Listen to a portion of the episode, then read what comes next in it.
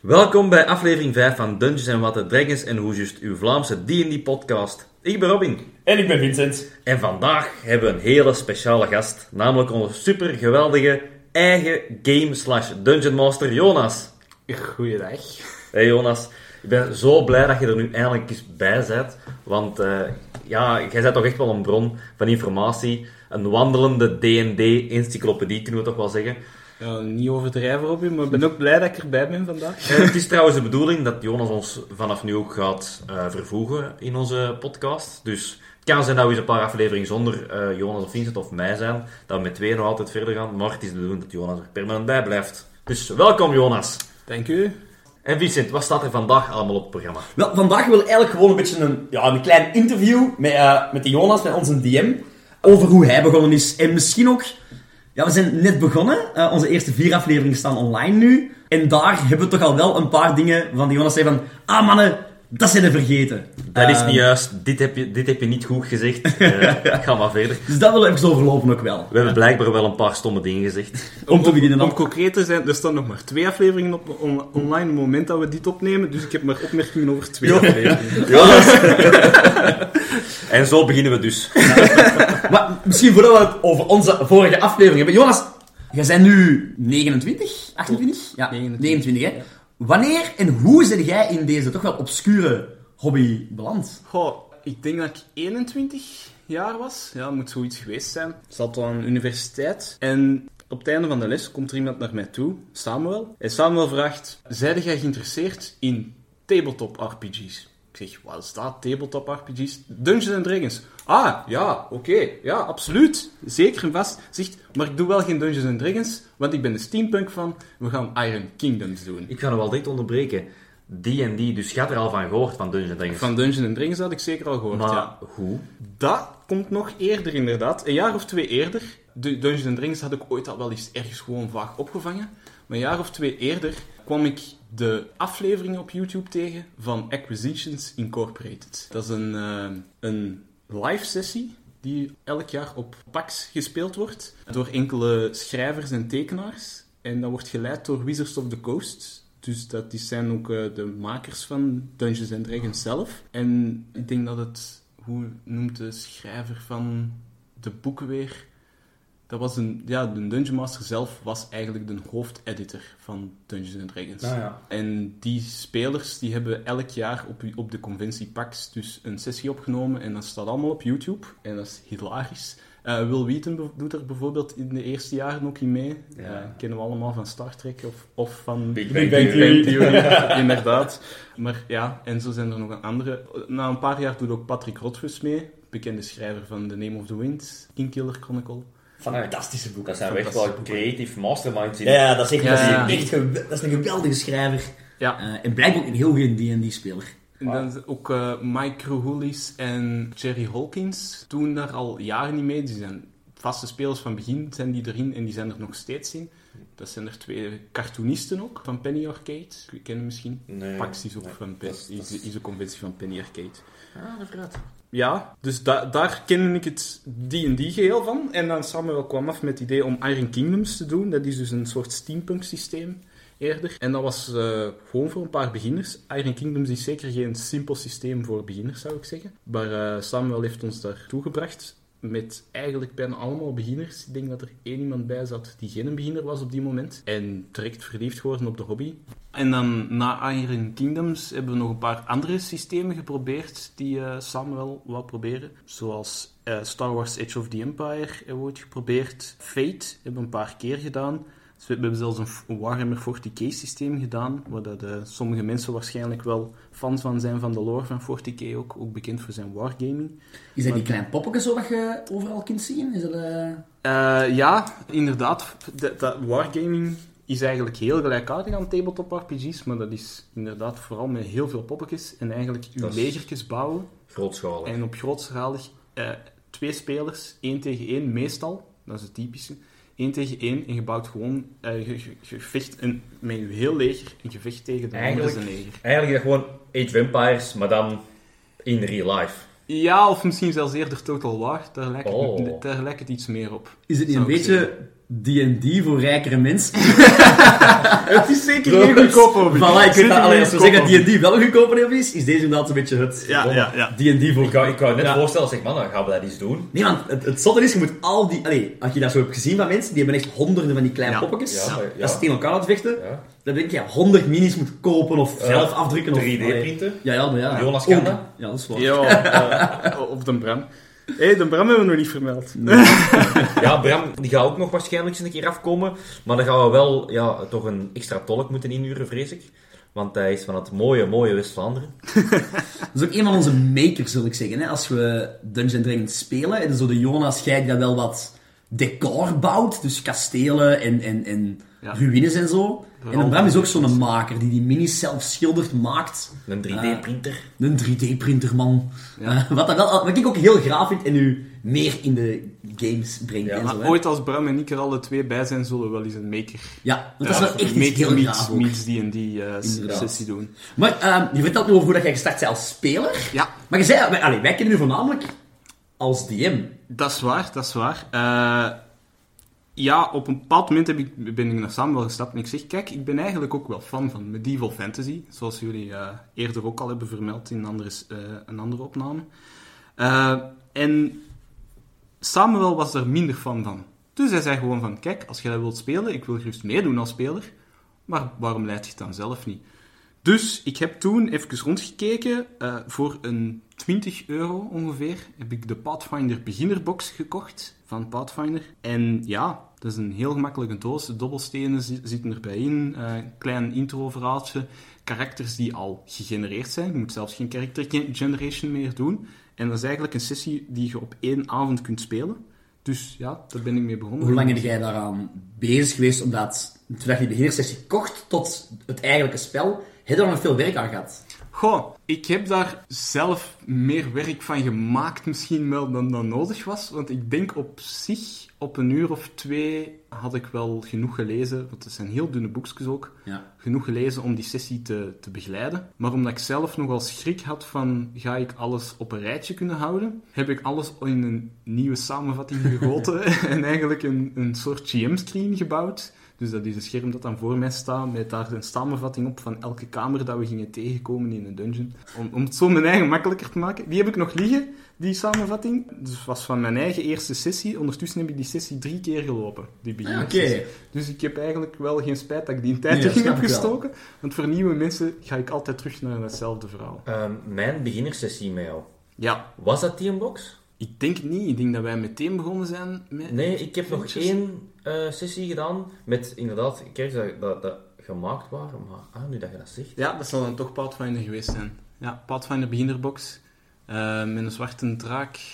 Ja, Hout, een houten draak speelgoedje. Was dat, Ja. was dat jullie die dat gebruikt hebben als schaduw om goblins bang te maken? Ik denk dat jullie dat waren. dat kan wel eens goed zijn. Dat was mijn allereerste echte ervaring met Dungeons Dragons. Toen Ja. dat jij mij uit had genodigd. Ja, ik kende toen ook nog niemand buiten u. Nee, nee. Jawel, ja, jawel. Jawel, ik kende één iemand in de Nigelaas. Ja, ja, oké. Maar eh, het waren toen denk ik bijna allemaal nieuwe mensen buiten Mitchell. Die hebben we toen als speler ook uitgenodigd. Ja, inderdaad. eh, als ervaren speler. Die heeft meer ervaring dan, eh, dan mij ook in het spelen. Maar ja, zo ben ik erin gerold in het Game Masteren. Dat was eigenlijk Pathfinder beginnerbox. Ik, ben toen, ik heb toen besloten om niet verder te gaan in Pathfinder op die moment. Waarom? Omdat ik 13 Tage heb leren kennen. Ah, ik snap u volledig. Ik heb toen, ja, toen 13 Tage was ongeveer, dat was toen eigenlijk nog niet lang uit. Hoe heb jij dat leren kennen? Want dat is een... Allee, wij zijn er allemaal bekend van via u. Sorry trouwens dat we u zoveel onderbreken, jongen. Nee, geen probleem, geen Dat probleem. vrij kleine, onbekende... Het zijn, zijn interessante vragen. Reddit. Ah. Eh, ik heb eigenlijk gewoon zi- zitten zoeken, googelen ook van, kijk, eh, wat zijn interessante fantasy tabletop roleplaying games, wat zijn interessante systemen. Er zijn er toen wel een paar uitgekomen dat, dat interessant leken, maar 13 Tage stond toen ook bekend als heel roleplay heavy, omdat je eigenlijk ook zelfs bij elke skill actie een background kunt toevoegen als extra, eh, extra scoren op je rol. Als je er een uitleg aan kunt geven waarom dat die een background belangrijk is in die specifieke skillcheck. Ja, dat hebben we Eh. inderdaad vernoemd in eh, de vorige of twee Dus twee afleveringen. geleden, wat was 13 of wat is 13 Ja, ja, ja. Ja, daar die hebben we dus nog niet gehoord. Nee, maar daar hebben we inderdaad ook over u gehad. Over eh, dat je altijd wel achter een, een actie een verhaal vraagt. Dus Ja. als wij onze favor, eh, onze favor van onze god, dat wij hebben gekozen toen, ja. van onze icon, dat jij zegt van oké, oké, jij, jij wilt dat doen, vertel maar hoe dat je dat doet. En dan kun jij beslissen eh, hoe dat, dat gebeurt. Krijg je daar een penalty op omdat je maar een 5 had? Eh, een waffer, een penalty. Ja, ja inderdaad. Dus u, je hebt uw background, uw eigen relationship, zoals gezegd. Ook dat magic weapons eigenlijk allemaal een personaliteit hebben in 13th Age. Ja. En die de personaliteit van de drager ook beïnvloedt. Dat vind ik een hele leuke. En de One Unique Thing vind ik ook een hele leuke aan de Die 13th Age. Twee dat je net hebt opgenoemd, hebben we inderdaad nog niet vernoemd bij Nee. character creation, omdat dat toch wel twee belangrijke onderwerpen zijn die toch wel een eigen Mhm. aflevering moeten krijgen. Ja, daar kunnen we zeker nog in voortgaan, want ik denk de, de technische kant en de eigen background hebben jullie al uitgelegd in jullie eerste eh character creation sessie. Maar er is nog net iets meer diepgang dat kan in een background eh, die 13 Age ook expliciet vraagt op een character sheet om in te vullen. Daar, eh, daar gaan we het in de toekomst nog, nog hopelijk over hebben. Ik hoop dat ik er dan bij kan zijn. Zeker en vast. En ik denk dat we dan eh, aan het gevreesde moment zijn gekomen dat we de Jonas, want hij heeft daar een heel schoon lijstje liggen, en met allemaal mooie puntjes opgesomd over wat we fout hebben gedaan of gezegd en waar dat hem nog ja, punten kan verbeteren of, of kan rechtzetten. Goh ja, echt, echte foutjes heb ik er maar twee gevonden. Voor 13 Age en ook D&D Pathfinder, de meeste typische systemen, de meest bekende systemen, gebruiken geen vijf of zes dobbelstenen, maar Oh, zeven zeven. natuurlijk. En van hier echt hier nog, hè. Dat is de klucht. ja, je dat hebt is ze gewoon voor uw neus liggen. Maar, Ja, Ja. basic, basic en Ja. we zitten fout. Hey, wie zit dat fout? ja.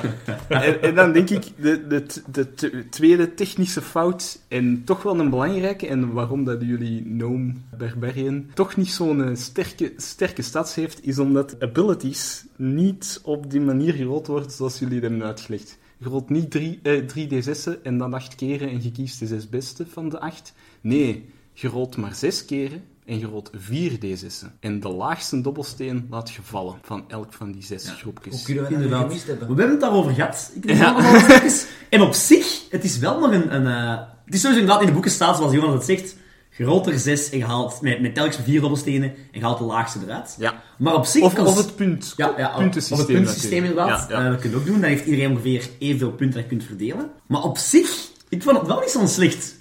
We, Nee, we hebben het ja. berekend een beetje met de wiskunde erachter. Ja, je, Ehm, hebt, je hebt een website, anydice.com, waar dat je dobbelsteenworpen en combinaties van dobbelsteenworpen kunt simuleren. En het minimum en maximum is hetzelfde, wat dat eigenlijk ook te verwachten is, want het blijft drie dobbelstenen die overblijven bij elke worp. Mhm. Het gemiddelde bij jullie methode ligt, ligt net iets lager Ja. dan, de, dan bij de methode die in het boek staat.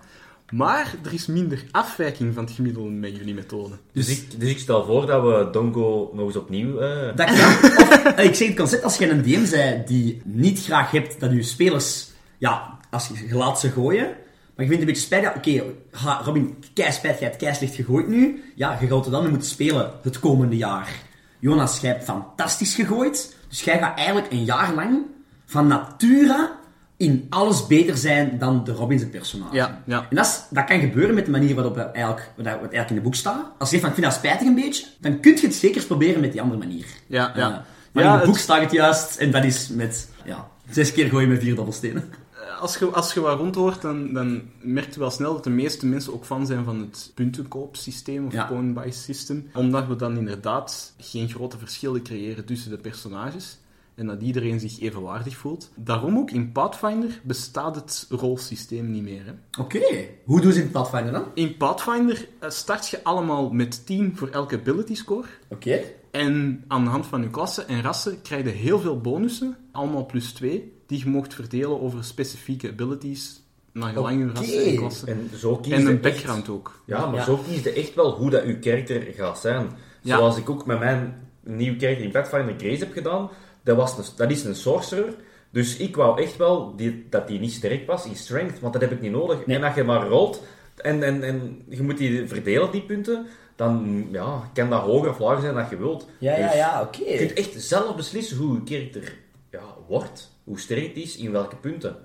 Doordat jij heel graag altijd charisma hebt, kun je echt bewust die charisma Ja, maken. Super tof. Maar de nadelen van Ja, de ja dat is logisch. Het- Allee, dus, Ja. ja. Ja, dus dat is, eh, dat, dat is het tweede puntje dat ik eh, wou verbeteren. Dat waren de echte fouten. Dat waren, dat, dat waren de technische fouten. Dan eh, de beschuldigingen die naar mij toe kwamen. ik heb de vleugels van uw Asimar nooit afgepakt, Robin. Technisch gezien niet, nee. Technisch gezien niet, want die vleugels bestaan nog niet volgens 13 Tage. dat zijn de regels. De Maar- rules des rauw.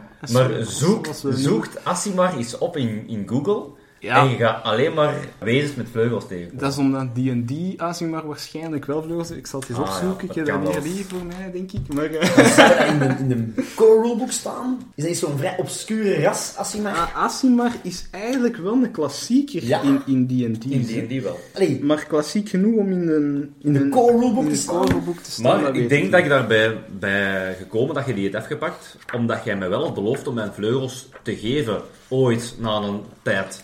Daarom dacht je wel van, oeh, oeh, je hebt die nu afgepakt. Ja, zie jij, ik vind ze te OP om nu aan u te geven. Daarmee dat ik waarschijnlijk in mijn eigen Nee, hoofd ik denk, had. allee, als ik nu Jonas spreek meer in tegen, ik denk inderdaad als je als DM zijnde eh, Iemand iemand, vleugels. vleugels. geeft, Ja. dat is story-wise wel een moeilijke om te... Raken wij daar? Ja, ja, Ja, ja. sowieso. De Robin wel, hè. De Robin wel, die haalt daar een, een deel van het spel uit. Ja. Eh, er is een grote put waar je over moet. Oh ja, nee, Gully over moet. Want de Robin zou... het- nee, dat had ik denk, Ja. Dat denk ik dan als DM, hè. Ik Ja, denk dat dat een beetje een, een, een, een spijtig momentje is voor... Ja, je hebt gelijk. ja ook eh 13 Tage deelt een, eh, een, een campaign eigenlijk ook op in, in drie niveaus. Van level 1 tot 4, denk ik, zit je in Adventure. Adventure. Dan zit je in Champion van Van 5 vijf tot tot 8. Ja, En dan de 9, 10 is... eh, nee, Epic. Epic, ja. Epic. En als ik iemand vleugels geef door een goddelijke in- interventie of, iets dergelijks, dan had ik dat in Epic gedaan. En spijtig Absoluut. genoeg zijn we nooit op level 8 eh Nee, of le- nee. 9 geraakt. Nee, dat is wel vrij episch inderdaad, want jij hebt dat ook al gezegd over mij. Ik ben altijd iemand dat world-changing wil zijn, iets legendary. En als ik dan ja, een Asimar kies, omdat ik denk dat die vleugels hebben en die krijgt zijn vleugels niet, dat is balen. Dat is een manier van spelen, inderdaad. En ja, het is... Het is fucking episch is dat? ja, dat is waar. Maar natuurlijk, ja, het, het hangt ook een beetje af hoe, hoe dat je je campaign opbouwt. Hè? Want sommige eh, mensen spelen liever heel episch vanaf het begin. Eh, zo heb ik ooit een Fate-sessie gedaan met Samuel, eh, waarin dat we in het begin eigenlijk al met sterrenstelsels en zonnen konden gooien als we wouden. Eh, een typisch systeem dat er ook bekend voor staat voor heel episch te zijn en heel over de top bijna, zou, ik, zou ik durven zeggen. Eh, Daar wil ik wel eens is, is, Exalted? Exalted, daar zeiden eigenlijk allemaal ja, halfgoden of zelfs bijna goden. Maak maar een intro-sessie, jongens. Ja, eh, nee, dat zal voor Samuel zijn. Samuel speelt graag Exalted. Dus bij deze Samuel. Maar ja, dat, is natuurlijk het niveau dat je kiest. Want als je daar vleugels wilt, ja, geen probleem. Als je erover nadenkt, zo die, die, echt, die, inderdaad, die epic eh, spellen, waar je inderdaad al start als goden, dat is volgens mij geweldig tof voor zo een one-shot, Ja. een two-shot. Maar ik denk als grote campaign, dat je zegt, ik wil eens deze personage een paar of een jaar spelen, wordt dat niet... Allee, ik zou dat persoonlijk volgens mij vrij snel saai worden als je toch van begin af aan alles Ja, Je mist Klopt, natuurlijk klopt. die groei. Ja, die, wel, dat is de het weg- leuke, hè? Het, de weg die de- je pakt. Ja, de weg naar de legende, de weg naar het epische, dat is eh eens zo leuk dat je weet dat je begonnen bent, maar inderdaad maar ja, ene kleine fire, zelfs dat nog niet, gewoon een spark of zo. En dat je dan, hé, inderdaad, met een spark begint, je gaat naar een fucking lightning storm dat je kunt oproepen, dat is veel epischer. Dat is- Allee, heel ja. lang. Allee, als je het zegt, ik wil het- Als ik u hoor, je hebt heel veel verschillende game, allee, spel, eh, spellen Ja. gespeeld. Je hebt Maar allemaal zo, geëxperimenteerd. allemaal zo één, twee keer gedaan. Ja, inderdaad. Dat is wel een grote, voor, Ja. allee, een grote meerwaarde, hè? Eh, Ja, goh, om, om, om een keer wat op te noemen. Dus Fate heb ik al een paar keer genoemd. Fate Accelerated is ook zeker een aanrader voor beginners. Eh, het is eh, volgens mij zelfs gewoon gratis, het systeem. dat zijn Eh, de goeie. maar, maar het enige wat je moet hebben is zes ability scores. En die zijn niet verdeeld door te rollen of iets dergelijks. Dat zijn ook geen hoge getallen. Dat is gewoon, denk tussen een min 1 en een plus 3 Oké. verdelen over zes verschillende scores. En dat is het. En voor de rest ligt er niks vast. Niks, geen klasse, geen ras, dat ligt allemaal niet vast. Dat systeem is ook volledig, staat volledig los van een thema. Dus of dat je daar nu science fiction in wilt doen of medieval fantasy, het maakt niet uit. Dus vind ik een echte aanrader om mee te starten. En daar heb ik wel een paar verschillende sessies in gedaan ook. Oké. Maar wat ik ook gedaan heb, is Warhammer Dark Heresy specifiek. Daar waren we de bad guys. Dat is ook een is ook wel eens een keer leuk, hè, inderdaad. Ja, science fiction-achtig Ja. eh, bad guys. Ik weet niet, ja, bad guys spelen lijkt me ook, maar daar kan ook een fout in zijn. Het is ook weer zoiets dat je... Niet lang kunt doen. Nee, toch voor zo drie, vier sessies en dan Wat was uw ervaring daarmee, Jonas? Oh. de wereld kapot gemaakt. Dat, dat was eigenlijk echt wel hilarisch. Eh, Dat geloof ik, dat geloof ik wel. Ik vind het wel kei leuk. ik denk dat wij toch wel, toch wel zeker vijf sessies hebben gehad toen. Fantastisch. Voordat dat is afgelopen. En ja, het is gewoon... Het is, we hebben daar eh, space stations zitten opblazen. Eh, We hebben daar... Dat was een ruimte. we- we- we- we- Ja. we- ik, was, ik was kapitein van een, van een schip. eh, en in Warhammer 40k, een schip is eh ter grootte van een kathedraal minstens ongeveer. Eh, en ik had, na een tijd was ik zelfs eigenlijk admiraal. Ik had meerdere schepen onder mij, maar een van mijn medespelers... Ja, we zijn allemaal bad guys. Eh, een van mijn medespelers heeft besloten op een bepaald moment van... Die is hier veel te zwak. Ik ga hier mu- een mutiny beginnen. Dus we hebben toen eigenlijk ook heel veel inter-party Ja. conflicten gehad. ja, maar dat is ook wel eens leuk. Ja, zo is leuk, het, zo, Ja. als het Space Station was opgeblazen, want ik zat daar voor niks tussen, eh, was de ontploffing in de vorm van eh, de naam van, van de speler die mij aan het starten was. Om eigenlijk zo al mijn onderdanen naar hem zijn Ja, kant toe te trekken en zo van die dingen. Ja, het is een heel, ander, een heel andere Ja. manier van spelen. Voilà. Ik denk dan direct ook aan een NPC dat je bijvoorbeeld aanspreekt in een gewoon av- avontuur, als een goeie.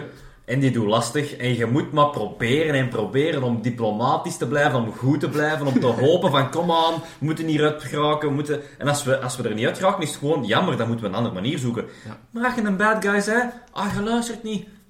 Klits, Ja. dood. Ja, En je kunt zo eigenlijk, ja, eindelijk zo het juk, de juk van het goede en ja, je moet braaf Ja, ja. Volgens mij is dat wel eens tof inderdaad om te doen. ja. Want ik, ik deed me ook denken dat spelers tegen elkaar vechten. Wij hebben ook zo een sessie gehad van u, hè.